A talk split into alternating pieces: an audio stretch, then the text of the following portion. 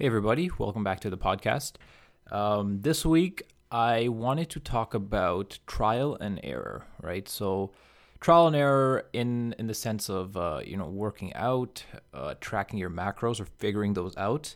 And even when it comes to workout plans or the way you train, right? Figuring out how you can do it best for your particular body, for your particular schedule, right? All these things, right? So for example, when I first started working out, I trained 4 times a week. I'll try to hit arms more often than not, just because it's one of those muscles I really enjoy training, and obviously it looks, you can see the differences sooner than you can see it in other places.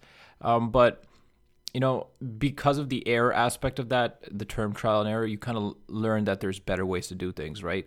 One thing that's not as simple is figuring out, like, you know, if you follow some people, YouTubers, famous people, celebrities, especially celebrities, right? When they'll say they did this routine or they ate this kind of food and they got these results, that doesn't apply to everyone, right? These are special circumstances, right? Everyone has different genetic profile. You know, everyone's different in the sense of what kind of foods they can eat without, you know, noticing weight gain or even leaning down from them, right? Like, my particular body, when I eat carbs, it doesn't sit well with me, right? I'll gain fat quite easily, whereas other people, it's different, right? And some people might gain fat easier from eating actual fat, right? Stuff high in fat like butter. So it's different, right? So there's always ways to go about figuring that out, right? Like I said, trial and error essentially is making sure, you know, find the top 3 types of diets, right? There's keto, there's, you know, low carb diet, there's, paleo, whatever it is. Try each and every one of them. Give yourself maybe 2 to 3 weeks and see how it affects your body. And, you know, you can see how much fat you lose or how much weight you drop, or if you actually feel better, right? That's super important as well. Not only do you look great, how do you feel? How does it feel maintaining this diet, keeping it up? Because, you know, end of the day, when it comes to dieting, try to make it a lifestyle. Do it forever, right? Like, don't, obviously you're not going to eat, if you're trying to lean down, eat that low of calories all the time, because once you get to that low point, you know, it might make more sense to bulk up a little bit, eat more, but that same structure will follow you, right? This is easier to do, right? If you're doing keto, you want to stay in keto as long as you can. Just coming in and out of it isn't great for your body, right? So this is why I prefer a low carb diet. Like I said, carbs are sensitive for me. So if I keep a low carb diet, I can maintain that, so that even when I bulk up, I just add some carbs back, right? It's never going to be crazy high, but it helps me at least build my muscle mass, as long as your protein is there, right? So what I would recommend for people that don't know what kind of diet to follow or have never even tried dieting before, you know, pick a few of them, see which works best for your schedule. It's really going to depend on if you enjoy training in the daytime or nighttime. There's a different effects for each of these diets. But make sure that whatever diet you do choose, that the calories are where you need them to be, right? And that's another aspect of trial and error, making sure that, you know, you can, there's a bunch of calculations online, you know, if you ever need any, for example, you can just message me, I'll give you a link to one, but there's many of them. Some of them will give you different numbers, but end of the day, it's just an estimate based upon your age, your height, your activity level, right? It'll never know your particular genetic profile. So it pays to, you know, maybe use those calculators, find a number, for example, say 2,000, and, you know, for a week, try eating 2,000 with a low carb diet, or try 2,100 with a keto diet, right? Like, play around with it a little bit, give yourself like a few month period time, because even if some of them don't stick, it'll be better than, you know, it's still dieting in a way. You're still going to be, you're still going to change your body for the better. But, you know, do that, figure it out, figure out what number really works for you, right? Because you want to ideally lose around 1 to 2 pounds per week.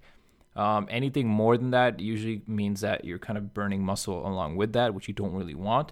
So yeah, ideally, you know, try to put it into the calculator, as be exact as you can with your age, height, and your activity level. Like, be honest, as much as you want to say, yeah, you're super active. If you have a sedentary job, yeah, might want to put that as accurately as possible.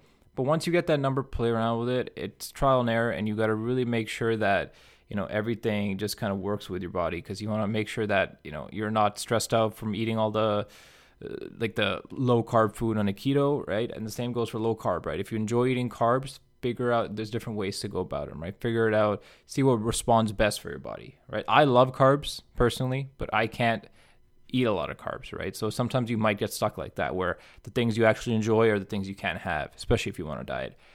But the next part is the fitness aspect, the actual training, the weightlifting, because that's important, right?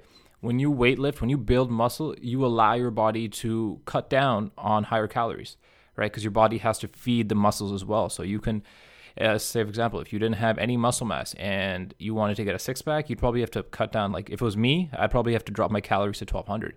But now I could probably do it at 1,900, right? So my body is taking those extra 700 calories and spreading it out to the muscle mass that I've built. So it always pays to, when you're not dieting, try a program where you're actually putting on some muscle. You know, obviously you're going to put on some fat. That's just part of the body, right? That's something that like 99% of people can't control. There's the rare few, usually the athletes you see in the world that can do it and not put on like any body fat, but it's a rare circumstance. But even when it comes to training, right, like find something that works within your schedule. And there's certain splits that you can follow, right? Like there's push-pull leg splits. There's your basic, you know, chest, triceps, back, biceps, shoulder, legs. Many different ways to train. Same thing applies there, right? Trial and error, right? Try each of them out. Biggest thing to see is, you know, obviously hypertrophy is something you want to go for when you're training and you're building muscle, right? Like you want to make sure that each and every time you lift, your numbers are going up, be it your reps or your weight. And then the third one, obviously, if those aren't going up, at least make sure that, you know, your form is getting better or you can control the weight better, because these are the little wins you can find when it comes to working out, because it's not always going to happen where you're going to train and then next time out you're going to lift a ton more, right? It really depends on your body. Sometimes, you know, sometimes you might not have it. So that's another thing to figure out is what time of day you prefer to train, right? Like if you train in the nighttime, you're going to have whatever 1,500 to 2,000 calories kind of stockpiled, you know, for that workout. Whereas if you train in the morning, you're just going to be, you know, on an empty stomach most of the time. And that's how I prefer training, just because I feel like I'm lighter and it's easier for me to push myself. Like I don't get as tired as often. I don't know what the process is exactly, but this is how I feel. So, you know, once you figure that out, you just go ahead and figure out the split that works for you, right? Push-pull legs has been something I've been doing recently, and I've been loving it just because you can hit each muscle group at least twice a week.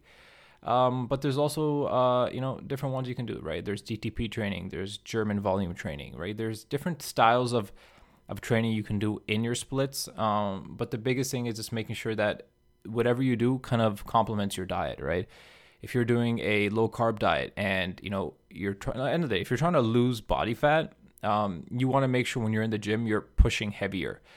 You got to give your body a reason to maintain the muscle mass on your frame, right? You don't want to cut down and then, like, because I've done this in the past, right? I've cut down and I've lost a ton of my muscle just because I was rushing the cut, right? You want to get as lean as possible, right? Especially if you're trying to do it in time for summer, right? If you have vacation plans or if you head to the beach, you want to rush it. And sometimes what happens is your body's just so low in calories where it asks you, okay, I can't even keep the muscle that's on your frame, right? And your body's going to take some of that muscle, convert it to energy and kind of, you know, keep it alive. So you don't really want that, right? All that hard work you put in the gym for to build your muscle, you don't want it to just disappear, right? So that's super important, making sure that, you know, if you're dieting, you're doing it the right way.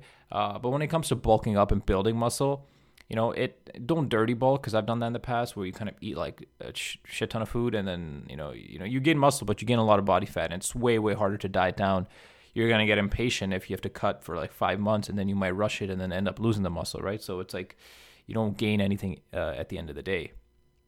So, yeah, if you guys can do those things and just, like, you know, understand there's a patience part that goes into it. Like you can't just, you know, go on a Google search and then figure out that, hey, this seems good to me and I'm just going to implement it. Like you could, but there might be another diet or another workout plan out there that's more efficient for you. Might require you, might make you feel better throughout the days, and you know, might not make you as sore, but it might give you more benefits when it comes to your physique and all that. So it really pays to you know, practice those things. And you can also say the same for supplements, right? Like some supplements affect your body, some people don't get effects from that, right? Like creatine, for example, it affects 85% of the population.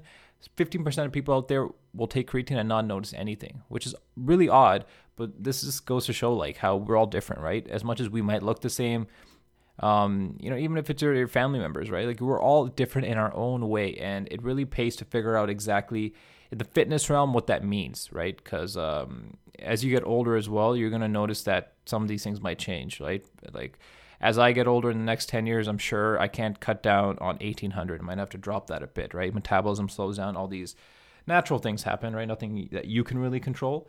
But as long as you can kind of, you know, switch with the way your body kind of reacts, and understand that you have to kind of like manipulate yourself as you get older, it'll pay off in the end. And you'll always have a way to either drop fat or, you know, work out properly for your body and, you know, get the best out of it and never have to worry about hurting yourself or losing muscle mass, especially on a diet. But yeah, that's going to be it for this podcast. Hope you guys enjoyed. Any questions you guys have, you guys can email me at nashtyfitness@gmail.com or DM me on Instagram at nashtyfitness. But thank you guys for listening and hope you guys have a great week.